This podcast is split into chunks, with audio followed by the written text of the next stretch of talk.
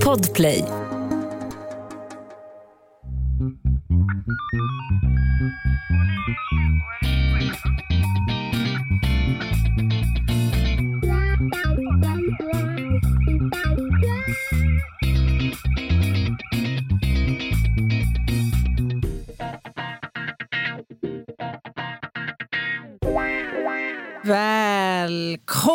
Välkomna till krimpoddarnas krimpodd Över min döda kropp med mig Anna Jinghede och Lena Ljungdahl som idag sänder live direkt från Podplay Studio. Solid start, Tackar. skulle jag säga. Vi har Oliver i rummet också. Ja, Chef chatt, ja, herregud, han är chef på så många olika sätt. olika sätt. Ja. Vi ska knäcka myter. Mm. Detta kommer att pågå under, ja vi får se hur länge vi har feeling, men någonstans en halvtimme, 45 minuter. ja, Hur många kommer vi hinna med? jag vet inte. Nej, men alltså, vi kommer väl... Vi, vi köttar på, tänker jag. Och jag, jag, vet, jag tänkte börja med att fråga, hur, hur tycker du det känns att få den här, det här gyllene tillfället att få slakta myter? För jag, känner, jag får en upprymdhetskänsla Ja. inom mig. Man får ju chansen alldeles för sällan. Egentligen skulle man vilja någon gång per dag få dra fram motorsågen och slakta några myter. Mm. Därför att eh, det finns så många. Ja. ja, men det gör det ju. Vi, jag tror att jag ska börja med att ställa frågan till dig. Vilka är de vanligaste myterna kring, liksom kring eh, liksom krimsegmentets alla hörn? Det finns ju ett par, men vilka är de vanligaste De vanligaste. som får dig att tappa det? så här, om jag utgår från eh, fiktionens värld då, tv, film, serier och sådär. Då måste jag nog ändå lyfta fram tidsaspekten. Alltså det här att man kan lösa ett mord på 60 minuter. Ja. Eh, dels det, får, får man säga två? Alltså jag tror två. att du får välja fritt här. Jag tror att det är din podd. Ja, just Ja. det. Eh, nej men sen också, jag måste utgå från eh, mitt specialområde, nämligen det som sker på brottsplatser. Ja. Och där blir jag återkommande uppbragt över Ja. allt som sker just på brottsplatsen. Alltså att halva utredningen är liksom på något sätt slutförd när man, när man lämnar Ja, brottsplatsen. just det. Och att alla är på plats. Alla är på plats. Åklagaren står och vevar i liket. Alla ska med. Alla ska under bandet och in på brottsplatsen. Och peta med en pen, gammal penna. Det har jag också och så. sett på, i någon, jag tror att det är någon svensk kriminalserie när åklagaren kommer influgen med en helikopter och ska liksom springa fram till den döda uppe på något fjäll. Det är Ja. inte så vanligt, tänker jag. Nej, men just alltså, generellt, brottsplatsgestaltningen, Ja. den är ganska risig många gånger, skulle jag vilja hävda. Men, men får jag fråga dig då? Mm. Om du tänker på research som görs inför de här film, tv-serierna och allt. Ja. Vad, vad skulle du säga är det vanligaste misstaget där? Och, och också böcker. Jag- fascineras över, för man förstår ju ändå att det sker någon form av research. För annars så hade man inte vetat. Eh, och, och- det vet ju du och jag därför att folk ibland hör av sig till oss med sin research. Vad är det för skillnad på en kriminalkommissarie och en inspektör och, och så. Så det sker ju för att man ska kunna porträttera ett dödsfall eh, tämligen noga. Men jag är fascinerad över att man fallerar på detaljer som kan förstöra eh, det stora hela. Alltså att man inte går hela varvet runt. Kanske låter någon som har jobbat med saken läsa igenom det, komma med sin input. För det är ibland som jag själv läser böcker eller kollar på film där jag tänker att ni har gjort ett hästjobb för att få till det. Men det är omöjligen någon person som har jobbat inom rättsväsendet som har fått slå en flukt Just på det. det innan det så att säga går i tryck. Men Har du något exempel på någon sån där Ja, detalj? ja, men till exempel att, att kalla eh, en, en piketpolis för piketpolis. En hel liksom, serie. En piketpolis. Ja, jag ser bara framför mig Cantona springer runt och vevar med batong. Så den hade ju inte passerat nålsögat om någon Nej. inom skrået hade fått, fått kika på. Det var bara ett, ett, ett exempel på... Jag fick läsa delar av ett råmanus eh, här, häromsistens Ja. av en väldigt väletablerad författarinna. Ja. Eh, och där hade man beskrivit det som att någon kom som skjuten ur en kanonkula. Det är en intressant visuell upplevelse att få se hur någon skjuts ur en kula. Ja, nej men eh, Det är väl det som jag tycker. För Det måste ju inte vara verklighetstroget. Nej. Alltså man kan ju få ösa på, och det gjorde ju vi bland annat i vår bok, man kan få ösa på med blixtrar och dunder och extra allt. Men när det fallerar på såna små faktiskt enkla detaljer, som man, misstag som man inte behöver göra, eh, då blir det, tycker jag, mer behagligt att inmundiga. Men låt oss inte heller glömma att alla tycker inte heller det är superviktigt. Att Nej. liksom fiktionen återspeglas på ett hundraprocentigt eh, korrekt sätt. Ju. Det Nej. kan vara underhållning ändå ju. Ja, såklart att det kan. Och det finns ju människor som kollar på science fiction och så vidare. Men även där skulle jag säga att det får vara hur overkligt som helst. Men det måste finnas en uns av trovärdighet Ja, det måste det. Ändå. i det hela. Jag kan gå in i ett mörkt rum och leta efter aliens. Det finns ju inte aliens, vad vi vet. Det finns ingen evidens som du brukar Nej, säga. nej, det det och det köper ju människor. The suspension of disbelief. Alltså jag kan få in det i min begreppsvärld. Nu letar jag efter alien, det är skitspännande. Men det kommer också fallera för mig om personen som letar efter någon i ett mörkt rum inte försöker tända lampan. Det är Eller, sån Jag tänkte säga inte ha någon ficklampa. Ja, nej men det, det, fram. det är där det faller för mig. Ja. Tänd lampan om du letar för någon, efter någon i mörker. Det är orimligt att, springa runt och treva efter väggarna Mm. när det finns en lampa. Det är såna små detaljer som jag kan gå igång på. Jag gjorde precis det. Jag håller med. Nu ska du få en fråga. Jaha, vad spännande. Ja, vi, jag tänker att jag tar en, en kriminalteknisk eh, fråga. Mhm. Ehm, och det är ju det här med likmaskarna. Ja, ska vi dit? Jag tycker ändå att vi ska dit. För att det är ju en myt, eller skulle jag kanske dra till att säga en, en okunskap. Är det så att vi människor går runt och, och latent har Lite mask. lite mask som ligger och sover och bara väntar på att jag ska falla till döden. Och de bara yes, äntligen händer. Jag såg det komma, hon började lukta lite härsket och nu är det äntligen vår dag. Nu börjar vi. Njam, njam, njam. Alltså det här är en fråga som jag ofta får. Ja, Eh, Och jag, jag, blir lika fascinerad varje gång för jag funderar då på fråge, eh, hur frågeställaren tänker sig att det rent fysiologiskt skulle gå till. Så att säga. Har de ett, e- som ett eget litet bo, ett kryp in Jaha. någonstans i vår kropp? Får de får, kök? Här får de vara nu Strax söder om njuren. i väntan på mitt frånfälle. Ja. som det heter.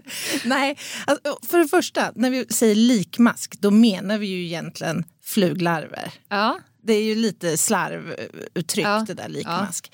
Och det är inget som vi har naturligt i kroppen. Utan det som händer när vi dör, det är att spyflugor i vår omgivning kommer att drivas av liklukt och söka sig till kroppen. Ja. Och väldigt, väldigt snart så kommer där att läggas ägg. Och det kommer att ske i första hand i vår, våra kroppsöppningar. Näsa, mun, ögonhålor. Alltså det är en ogästvänlig tanke. Ja, men ändå lite kittlande, tycker jag. Och sen kommer ju då andra arter att ansluta. Det, även andra alltså insekter, asätande insekter, skalbaggar och, och massa härliga varelser som då kommer liksom mumsa på olika Ja. delar på kroppen beroende på vad de har för preferenser. En del gillar bindväv, en del gillar kanske äta på skalpen och andra gillar att äta på muskel och sådär. Ja. Och förr eller senare så har ni- nedbrytningen liksom tagit fart och så sakteliga kommer kroppen också brytas ner helt enkelt. Och de små jävlarna de hittar ju fram. Det gör de definitivt. Även om den här äh, döda kroppen ligger eh, insluten Alltså, i... Jag har sett kroppar som har varit i det närmaste hermetiskt förslutna. Ja. Men de finns där. De finns där. Mm. Jag kan säga, jag ser i chatten här, det har kommit två följd, eh, eller en följdfråga på det här med piket. Jaha, vad Och, spännande. och de tror också att piketen, alltså, och det här är ju en vanligt förekommande myt, att jag såg en piketbuss. Alltså att alla bussar av polisiär karaktär innehåller piketpoliser. Ja, eller ja. Piketpoliser. Och det är ju en myt som vi kan ta ifrån er. Det finns jättemånga olika typer av polisfordon av större karaktär som inte Mm. innehåller piketpoliser. För det första heter det då numera insatspoliser. Just det. för, for a start. Kriminaltekniker använder buss. Eh, olika typer av lokala förankrade poliser använder buss. Yttre befälen sitter i buss. Men det är så här, jag såg en piketbuss. Nej, du såg nog en, en polisreggad eh, bil eh, av större modell. Just det. Så det är också en, en Det kan kallas buss också. det kan göra Ja. det. Och sen så finns det en chattfråga till. Varifrån kommer det här med eh, att man behöver uppvisa papper vid Ja. husrannsakan? Det är ju en återkommande myt Ja, också. Som skulle jag vilja säga ställer till det. Ja, det gör det. På irritationskontot. Ja, ja, ja. Och låt oss en gång för alla säga att nej, polisen behöver inte uppvisa någon form av dokumentation på en, ett papper för att få beträda din eh, mark. Just det. Det här tror jag är en myt som rätt av kommer att, för att det pågår i serier. Amerikanska och brittiska och säkert andra krimserier där det är någon skickar upp ett papper i nyllet på någon så här, ja, I have a warrant. Men, men är det inte också lite mytiskt, eller vad vi nu ska kalla det, det här att det alltid är någon hemma också när det kommer folk för att göra en husrannsakan? Alltså det optimala är ju att göra en husrannsakan när ingen är hemma. Eller Ja. kanske efter att man har gripit någon. Eller Man får jobba sådär. i fred. Men på film så är alltid i princip Ja. vederbörande hemma Ja. och tar emot. Ja, det är ju blir väldigt förvånad när det inte finns någon papper. som- Ja, exakt. Och, och eh, bara för att säga hur det är. Ett beslut om en husrannsakan kan tas i själva dörröppningen. Eh, Den kan tas på stan. Kan, det är en känsla och en övertygelse och ett juridiskt beslut som tas i eh, en kropp i en poliskropp som kan vara en förundersökningsledare eller en annan polis om den gör det i det som kallas för fara i dröjsmål. Det lär vi er mer om i podden. Och sen samma sekund som det beslutet är taget så kan man börja verkställa. Och däremellan åker man inte in till en polisstation, sätter pappret i maskinen, börjar skriva sitt beslut. Man bara säger att nu ska det verkställas en husrannsakan här. I efterhand kommer detta att dokumenteras och så får du titta på efterhand vem som tog beslutet och vem som genomförde och sådär. Ja, och eh, våran enhet är ju inte sällan involverad i planerade tillslag som det kallas. Alltså där man planerar kanske dagen innan en, eller en vecka innan att eh, man ska göra tillslag i syfte att eftersöka någonting. Och då fattas ju alla beslut så att säga en viss tid innan. Och eh, förutsättningen för våran del är ju att den här miljön ska vara tömd på Ja. folk. Ett poddtips från Podplay. I podden Något Kaiko garanterar östgötarna Brutti och jag, Davva, dig en stor dos skratt. Där följer jag pladask för köttätandet igen. Man är lite som en jävla vampyr. Man har fått lite blodsmak och då måste man ha mer. Udda spaningar, fängslande anekdoter och en och annan arg rant. Jag måste ha mitt kaffe på morgonen för annars är jag ingen trevlig människa. Då är du ingen trevlig människa, punkt. Något Kaiko, hör du på Podplay. Därför är gardinerna. Nu har vi fått en fråga till kriminaltekniker Jinghede. Varför köper inte svenska polisen in såna där dundermaskiner som finns i CSI? Det vore väl jätte, jättepraktiskt att få ut både passfoto och släktträd av ett könshår. Eh, det undrar Thirsty Falcon. Ja, varför gör de inte det? Och varför ändrar de inte evolutionens förutsättningar? Det vore att få väl ut släktträdet från ett enstaka eh, könshår. Mm. För det är ju oftast där det, vi hamnar.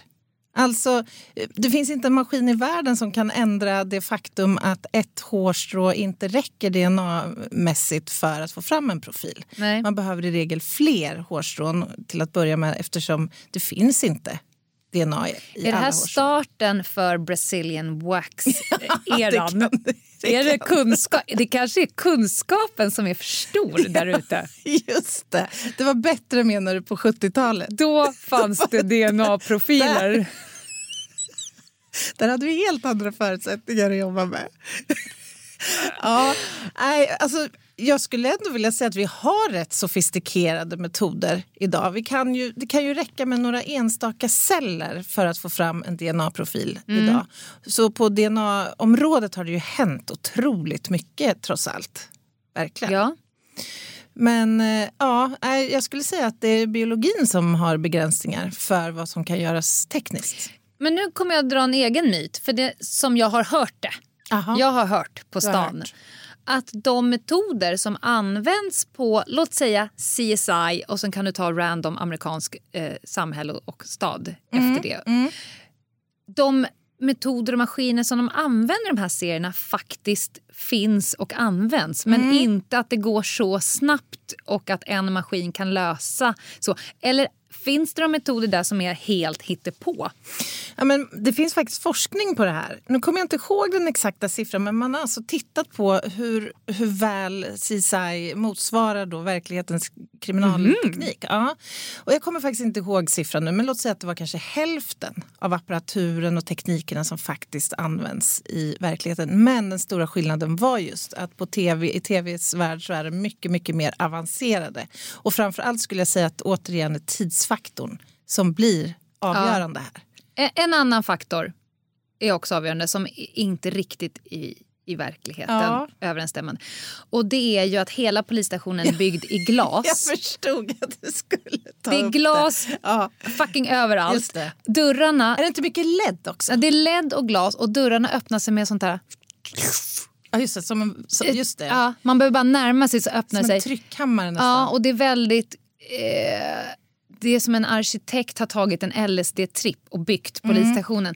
Vi vet ju hur... Och det här är ett, de poliser som har läst vår bok säger så här, fy fan jag fick en sån flashback till den här gamla korridoren med udda Kinnarpsmöbler, någon gammal vin... Faner i fem Ja. olika Gardinen träslag. hänger i tre trasiga öljetter, Ja. döljer en gammal död Benjamin Fikus. Någon gammal Lasse Åberg-plansch på väggen. Också. Ja. Ja. Varför hade det inte varit fräscht om en polisstation i en serie eller film såg ut som den gjorde? Eller varför är de så... Tror folk att, att polisen har så jävla mycket pengar så att man kan ha det se ut så där? Men det handlar inte bara om pengar. Alltså, om jag utgår från de kriminaltekniska mest uppenbara skälen så är det, det, det skulle inte funka att konstruera en miljö på det sättet eftersom det dels finns väldigt höga krav på sterila förhållanden. Vi kan till exempel inte undersöka i Alltså, kläder till exempel från en målsägare, alltså ett brottsoffer och en misstänkt i rum som ligger bredvid varandra. Utan det måste vara i varsin ände av eh, liksom, helst polishuset för risken för kontamination. Dessutom måste vi kunna mörkerlägga. Så vi, alltså, vi har ju ganska deppiga såna här miljörum som det kallas med rullgardiner och så här. Det, det måste vara praktiskt. Så det skulle inte funka liksom att stå och göra någon fin undersökning där också- folk sitter och blaskar med kaffe. Och Ja, men det är också en grej att allt händer i samma rum. Ja. Ja. Alla är i samma rum. Ja. IT-forensiken, eh, obducenten, eh, utredarna, det här väggen med alla de här trådarna, Ja, fikarummet. Mindmappen menar? Allt är i samma rum. Men det här, det här är ju något som ofta förekommer Mm. i fiktionens värld. Precis det här, alltså att ett mordteam, det är liksom, där har du alla representanter närvarande. Alla! Vid alla vi, möten. Vi gör, alla ska med. Det här gör vi ihop. ja, men så funkar det ju Ja. inte. Man kan ju ha möten naturligtvis. Men det är knappt ens då som, som alla funktioner finns eh, representerade. Och det är alltid minst en som är sån rar och udda fågel Ja. så att personen hade inte passerat gå vid Just första det. rekryteringspluppen för att komma in på polisutbildningen. Men den är den som kommer lösa Ja. allt. Det är ofta en väldigt, väldigt... Eh, en, en person som är väldigt, väldigt intresserad av IT brukar vara med Ja. också. Och alltid någon lite duktiga Karin Ja. som kommer med väldigt mycket bra förslag. Förnumstiga Förnum, Karin. Förnumstiga Karin. Ja. Och så någon butter kommissarie. Ja, som Ja. lyssnar på opera och, Ja. och dricker whisky. Just, och sen en, en rättsläkare som står i sin klinikklädsel. Ja, just det. I Med lite blodslamser som hänger på ena benet. Ja, Ja, ja. Det är perfekt. Nu kommer en fråga till dig här från Short... Jag ser, jag ser inte så här långt. Mole. Short mole, ja. Ja, när ni kommer till en brottsplats, eh, misstänkt mord, vad tittar du först på? Instinktivt eller inlärt? Jag tittar först och främst på den yttre miljön. Om Mm. det är ett mord inomhus. Alltså alltid svängen runt en fastighet till exempel. Och Du brukar ju prata om ditt termos... Eh, Just det. trick. Ja, men alltså det fyller flera eh, funktioner. Dels så behöver jag förstå, finns det brytskador, eh, entrévägar som står öppna, eh, som är påverkade på något sätt? Finns det kanske passager som är mer lämpliga för oss att ta oss in när vi ska ta oss fram till kroppen, som är bättre än andra? Och, sådär. och för min egen säkerhets skull. Kan jag vara säker på att den här byggnaden är tömd på folk eller finns det någon runt knuten här som står och väntar på oss? Och termostricket här är ju att Anna korkar upp, ställer sig med en kaffekopp och stannar en bra bit ifrån själva eh, epicentrum Mm. och funderar länge. Och ska vi koppla till en myt på film då åker Mm. ju kommissarien eh, bredställ vid avspärrningsbandet, lyfter på det med en penna och sen stövlar rätt fram Ja, till kroppen. det är inte mycket termostänk där. Nej. Det kan nog sägas. Nu ska jag eh, ta en myt som provocerar mig tid för annan och Oh. även dig. Har det med spaning att göra? Eh, nej, Nej. det har med en vit skåpbil att göra. Ah, de vita skåpbilarna. Och det är ju det här att ungefär ett par veckor in på höstterminen så börjar ju mejlen att skickas ut från olika skolor. Av någon anledning brukar mejlet börja skickas ut i Lidingö och sen så snurrar det därifrån. Och det är ju mejlet som går ut till samtliga föräldrar och ska sätta dem i skräck och affekt och uppmana dem till att prata med sina barn om att en vit skåpbil har varit synlig i närheten av skolan och ett barn var nära att dras med och lockas in i denna skåpbil. Ja, men alltså, det här är väl en modern variant av fula gubbar som stryker Ja. omkring utanför eh, skolgårdar och, och sådär. Mm. Och det, alltså det, har, det fick man ju höra som barn, att man aldrig skulle Mm. hoppa in i en bil med någon man inte känner eller följa med någon som bjuder på glass eller godis. Och hundvalpar. Exakt. Eh, Och idag är det vita skåpbilar, det är ju återkommande. Ja. Verk- Också på film. Vita skåpbilar. Ja, Mm. på film också. Eh, och att varna andra för en företeelse som är potentiellt farlig eller riskfylld, det kan ju fylla ett viktigt syfte. Verkligen. Men om det är en substanslös grund som, Mm. som föranleder en sån varning så kan det ju snarare faktiskt orsaka både moralpanik och obefogad oro och rädsla. Och inte minst misstänkliggöra människor som på fullt rimlig, legal, naturlig grund har rätt att befinna Ja. sig på en viss plats. Jag skulle också vilja prata om den falska eh, tryggheten och den falska otryggheten som kan infinna sig om man leker när vargen kommer med våra försvarssystem. Och vad som händer om man bestämmer sig för att läskiga människor befinner sig i vita skåpbilar i närheten av skolan. Det finns ju andra faror som kanske hamnar under radarn om man fokuserar på bara gubbar med klubbor i, i vita skåpbilar. Mm. Alltså, det finns ju en idé om var det här ryktet faktiskt kommer ifrån. Och det här stammar, eh, menar vissa, från ett eh, massmördarfall på 90-talet. Du kanske känner igen eh, Marc Dutroux? Alltså han verkade ju i mitten på 90-talet och kidnappade ett antal eh, flickor varav flera mördades av honom. Och sannolikt så har det gett upphov till den här förlängda liksom, ja, oron då. Och, och, alltså så här, som förälder, det kan både du och jag relatera till, så är det ju vår absolut största skräck ju att ens barn skulle bli kidnappat och att det liksom skulle Bortfört, ja. Ja, bortfört. Men ur min aspekt så skulle det vara mer rimligt om en sån här moralpanikeffekt skulle orsakas av oro över att ens barn skulle falla offer i en bilolycka eller ett drogmissbruk eller att falla från hög höjd. För det är trots allt betydligt större risk Sannolikhet. eller Ja. sannolikhet att det skulle ske. För det är extremt sällsynt. Hur ofta kidnappas eh, barn från svenska skolor tror du? Oj. Alltså, så här, jag har aldrig faktiskt hört talas om ett enda skarpt fall. Jag har hört talas om många fall som senare har visat sig inte vara skarpa av rörande eh, kidnappning eller människorov eller egenmäktighet med barn kopplat till vita skåpbilar. Alltså så här, jag har gått igenom 20 års fall av dödligt våld mot barn. Vi har inte ett fall där av dödligt våld kopplat till kidnappning överhuvudtaget. Nej. Så i Sverige så är det extremt ovanligt. Jag läste en siffra för ett tag sedan. Vet du att av 800 000 barn i USA som anmäls saknade varje år så är det drygt 100 Ja. Alltså sl- slå det på en kalkylator, 100 Ja. delat på 800 000 som är bortförda av en fullständigt okänd person. Det. det. vanliga är ju att barn blir bortförda av någon som de känner. Ja. Alltså inom ramen för en vårdnadstvist eller Exakt. inom migrationsprocessen eller någonting annat. Eh, därmed är inte sagt att det inte kan hända, Nej, men det är extremt det- ovanligt. Ja, och det är såklart. Att, och jag har ju varit involverad i ganska mycket incidenter där eh, skolor har skickat ut det här. Såklart med gott uppsåt. Absolut. Och föräldrar som går i spinn och skickar och sprider det här i sina sociala medier, såklart med gott Ja. uppsåt. Men när man bakspårar, för det, här, det är det här skedet jag ibland har fått komma in med skolor. Om vi bakspårar händelsen, bakspårar det här, ja men jag, min grannes eh, hörde att en och den har faktiskt hänt. Då finns det oftast naturliga Ja. förklaringar och att det inte var exakt så som man trodde. Så det jag vill skicka med är med alla föräldrar, prata med era barn om olika tänkbara faror som finns i, i samhället där vita skåpbilar inte är en av de största. Eh, och också eh, ta ett ordentligt centralt begrepp, eller grepp om det här skolmässigt. Är det här någonting som måste skicka ut i veckobrevet varje september?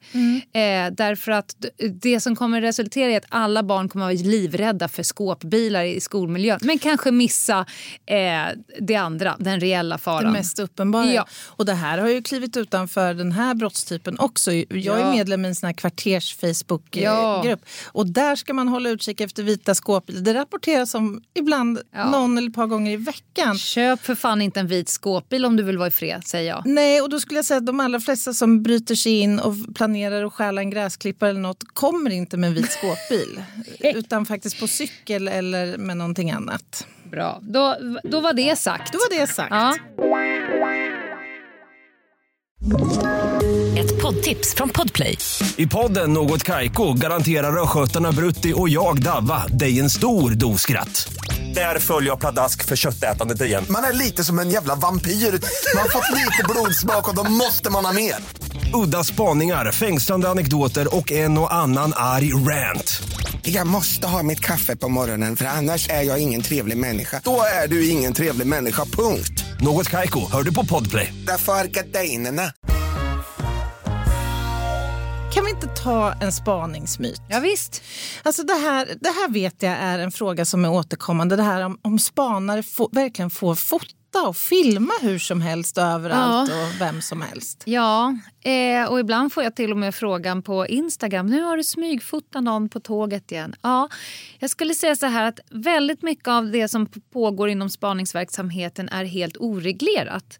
Därför att det är oreglerat för alla personer i Sverige. Det finns en bortre gräns för när du får fota och filma människor, såklart. Det får inte vara över vissa gränser, integritetskränkande gränser. Du får inte göra det under kjolen och du får inte göra det till exempel om någon är skadad eller ligger sjuk. Det finns massa olika regler kring hur du får fota och hur du får sprida.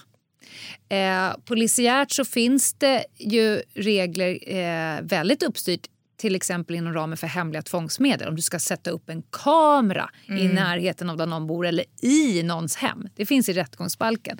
Men annars så är det tämligen rätt mycket fritt fram att fota och filma i det offentliga.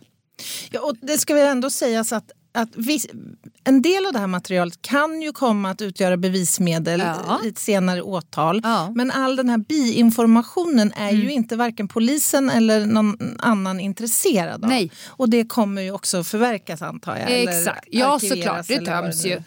Eh, exakt så är det ju. Eh, men... Eh, och ni kan bara jämföra med hur skulle det se ut om man reglerade hur Anna Jinghede får använda sin mobilkamera när du tar dig från Örebro till studion i Stockholm.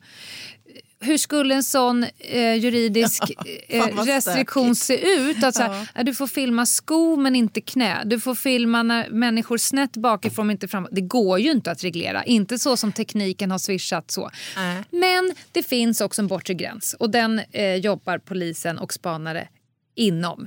Ja. Men dokumentation är jätteviktig när det kommer till spaning. Det handlar om att vara på rätt tid, rätt plats, se allt, höra allt, gärna dokumentera Mm. det och att det inte ska synas för den man gör det emot. Men Ja, så är det. precis. Ja, Ja. härligt. Eh, ska vi ta en fråga? Eh, Ja, vi tar den här. För den tycker jag är intressant som du ibland får eh, frågan över. Det här med vapen. Mm. Folk är ju paniskt rädda för vapen och det ska, Det de ska vara. man vara. Men eh, eh, kan ett vapen avfyras av att du, du står där inne i din eh, undersökningsrock Ja. och har ett vapen framför dig. Lyfter upp det och drar av en sån nysning så du tappar vapnet. Kommer det börja skjuta? Gamla Bettan är dödssäker eller är den det? Det beror på, är det Ja. enkla eh, svaret. Det här är ju en stor f- filmmyt. Det- Det är extremt ovanligt skulle jag säga. I alla fall om vapnet är tämligen eh, nytt. Ja. Alltså, låt säga de kanske 20 sista åren. Eh, och i gott skick. Ja. För då har de här vapnen säkringar. Det finns också inbyggda så att säga, vibrationshämmare eller vad man ska kalla alltså, säk säkringsmekanismer som ska förhindra helt enkelt att ett vapen avlossas spontant. Ehm, Alltså hela principen för, ett av, för en avfyrning bygger på att det finns ett, pa- en patr ett patron. Ett patron. Ett patron Ja. en patron i loppet och att då slagstiftet frigörs eh, och kan avfyra själva Ja. projektilen. Eh, och att man då såklart pressar in avtryckaren. Ja. Också. Så det är mycket liksom som, många förutsättningar som ska vara uppfyllda här Mm. för att det ska kunna eh, avfyras. Och då finns det då de här säkringarna. Men i äldre vapen, till exempel jaktvapen, eh, så kan de här spärrarna eh, saknas. Ja. Och då kan vapnet faktiskt avfyras. Ja, särskilt om det stötkänsliga. Ja, de Ja. kan vara stötkänsliga och särskilt om det tappas i backen med stocken eller vad heter det Mm. först. Så att säga. Då kan det orsaka en vibration som frigör de här. Men numera finns det vibrationsdämpare. Ja, det finns säkerhetsmekanismer. Men det ska sägas, vi hanterar ju en del vapen som är omgjorda. Mm. Omgjorda startpistoler till exempel. Och där gäller ju inga av de här principerna längre. För de är instabila och där ska man verkligen vara försiktig. Både att hantera och framförallt undvika att tappa. Jag gissar att du har ganska mycket försiktighetsrutiner som du använder oavsett vilken typ av vapen. Du utgår från att det kan vara. Alltså jag stövlar inte bara in Nej. och slänger mig över det. Det ska sägas. Oliver, kan du klicka på den här uh, Liggs det mycket? För den är jag ju Oj. superintresserad av. Liggs det så mycket i turlagen som tv vill oss få oss att tro? Ni vet sådär så att det till slut blir knepigt att planera passen för att folk inte får åka så mycket ihop eftersom de gör annat ihop. Det har ju hänt. Alltså, kanske inte att man planerar så att man inte får åka tillsammans i en patrullbil för att man eh, tycker om att ligga med varandra. Har du någon gång legat inom polishusets ramar? Nej, nej, för jag har haft en Har och du samma partner Aha. i, ett par decennier. Okej. Eh, men så här, det är väl ingen hemlighet att Polismyndigheten är en ganska stor äktenskapsförmedling men tyvärr också en ganska stor Förstörning. skilsmässoinrättning. Så är det. det är mycket kärlek på en polisstation. Det görs det Det vackra. görs det vackra. Ja. Det har hänt, det tror jag. Ja. Men jag, jag tror inte det är så mycket som kanske man gestaltar i. Men ö, skämt TV. åsido, det är ju inte toppen planering att sätta varken ett äkta par Nej. eller ett Skogspar. Älskogspar i så att säga, den klassiska patrull. Därför att eh, det livet som polis Mm. kan skickas på patrullen så mycket utmaningar och då är det toppen om man eh, kan förhålla sig till varandra som kollegor för det är bra för alla inblandade. Ja. Allt från känslomässiga band till ja, när det blir hot. Och man vill eh, ha en ganska strikt yrkesmässig. Sen blir man ju tajta Det blir man. och det är en fördel. Ja. Men, men Men de allra flesta etablerade par och så, eller även jag oetablerade... tycker det är skitskönt ju- att inte jobba ihop. Ja, exakt. Det blir lite Reuter och skog över det hela om man också jobbar ihop. Ja, ja, det är sant. Jaha, vad ska vi slänga på för myt nu då? Det här är, är ju eh, en, en samhällelig eh, myt. Eller är det det? Den bästa brottsförebyggande åtgärden är att sätta de som begår brott bakom lås och bom. Och här skulle jag vilja säga ja och nej. Eller rätt och fel. Det man pratar om är den här inkapaciteringen. Och, och, och, och grundtanken är väl att så länge du är lo- bakom lås och bom så kommer du inte begå några fler brott. Just det. Well, vi vet ju att det pågår en del brottslig verksamhet bakom Ja, innanför ja, murarna. ja, Men inte kanske, sitter du för mord så, så under den tiden sitter inne så kommer du inte mörda några i alla fall på utsidan igen.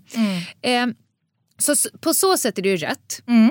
Eh, däremot så vet vi att det är en ganska liten grupp som står för en väldigt stor andel av eh, brotten. Mm.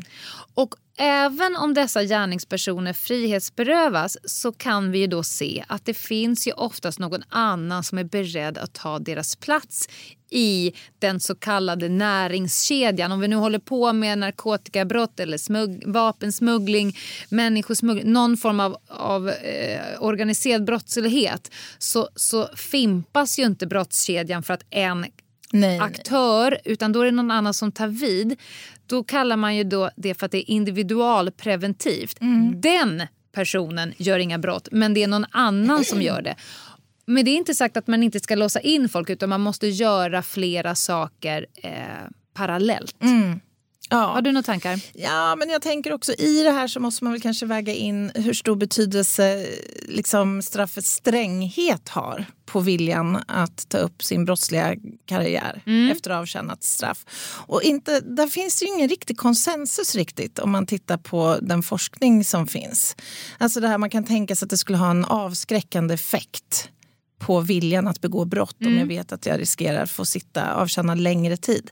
Men vi vet ju att många av de här brotten som begås sker ju i en liksom situation, alltså i, i stridens hetta eller i vart fall utan någon fördjupad tanke kring vad Ja, jag exakt. riskerar att, att losa nu.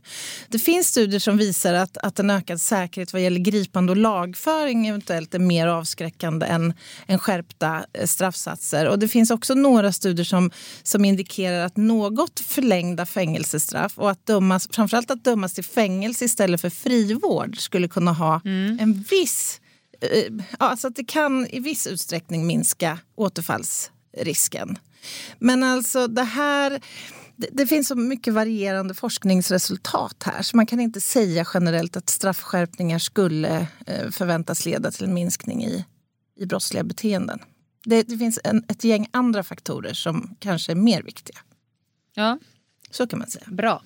Och när vi ändå pratar lite samhälle, eh, varför inte ta det här med...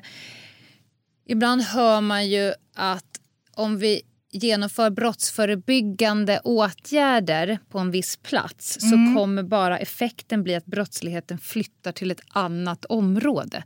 Att man aldrig riktigt når någonting utan man bara puttar problematiken någon annanstans. Eh, och det här är ju en ganska vanlig invändning för att slippa jobba förebyggande. Därför att det är ju... Att jobba brottsförebyggande är att jobba långsiktigt, man får inte s- snabb effekt, man får inte pang för pengar, det är kanske inga snygga siffror.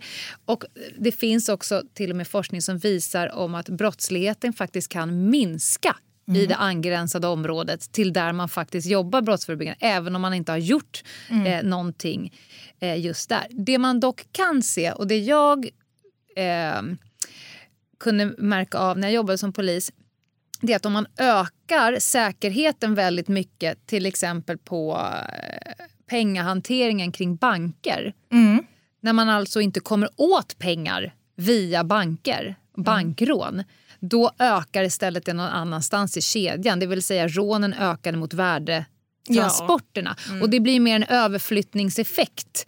Eh, för att eh, gärningspersonerna kommer ju utifrån varje given brottskategori se på var framgångsfaktorerna finns och sen så lägga till sig med arbetsmetoder för att lyckas med sin gärning. Och då flyttar man ju Ja, men alltså, kriminella beteenden är ju förändliga över tid och det beror ju på en anpassning till samtiden helt enkelt. Ja. Det är inte konstigare Jag kom så. på en annan, ett annat exempel. När man la ner mycket av eh, gatulangningsgrupperna i Stockholm.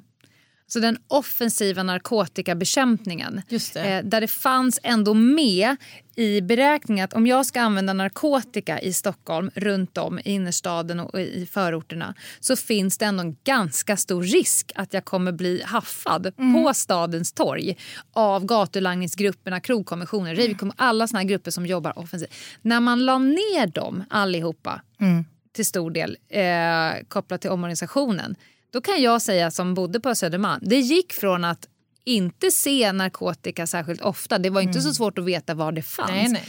Men till att det låg en jävla Lützendimma av, alltså helt öppet. Därför att det fanns inte ens med i beräknat att jag kan åka fast. Och då...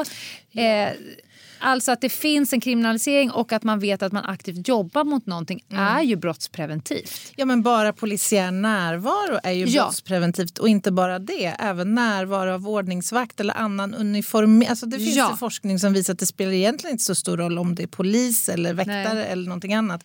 Det har en avskräckande effekt. Och det är inte så att Eller folk slutar effekt. knarka för att det finns en risk att åka fast. Men om vi bara ser till jag som då hade barn vid den här tidpunkten, Mm. eller har fortfarande, men vid den här tidpunkten var han lite yngre.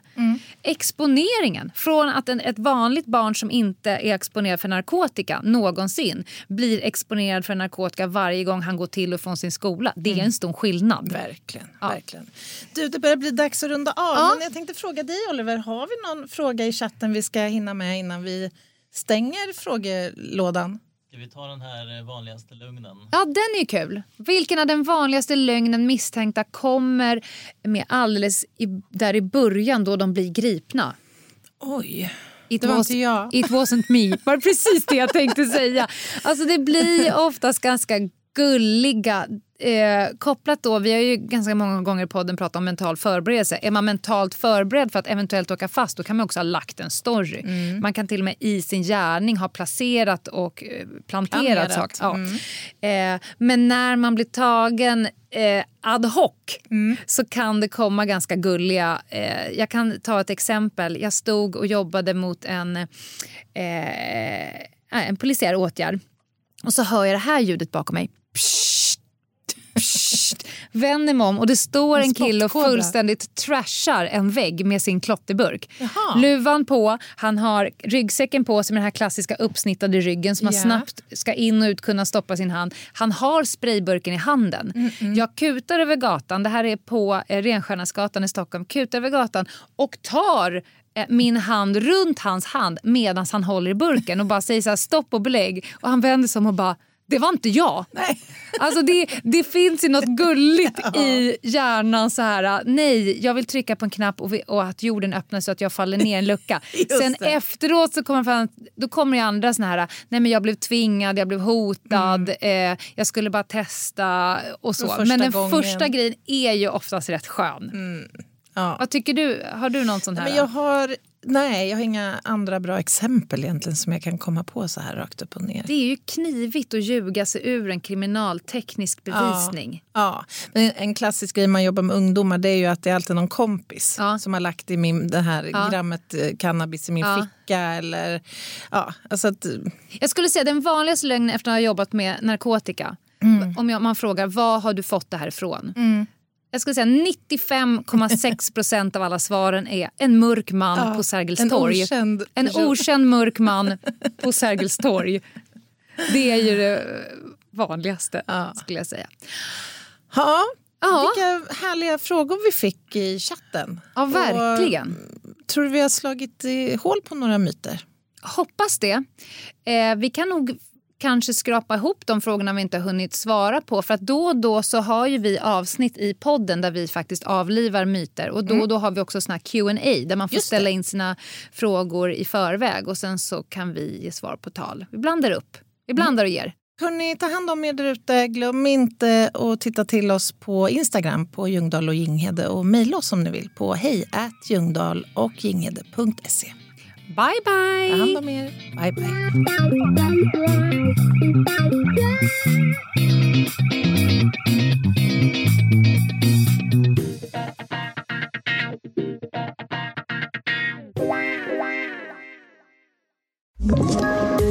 Ett poddtips från Podplay. I podden Något Kaiko garanterar östgötarna Brutti och jag, Davva, dig en stor dos skratt. Där följer jag pladask för köttätandet igen. Man är lite som en jävla vampyr. Man har fått lite blodsmak och då måste man ha mer. Udda spaningar, fängslande anekdoter och en och annan arg rant. Jag måste ha mitt kaffe på morgonen för annars är jag ingen trevlig människa. Då är du ingen trevlig människa, punkt. Något Kaiko, hör du på Podplay. Därför arkadeinerna.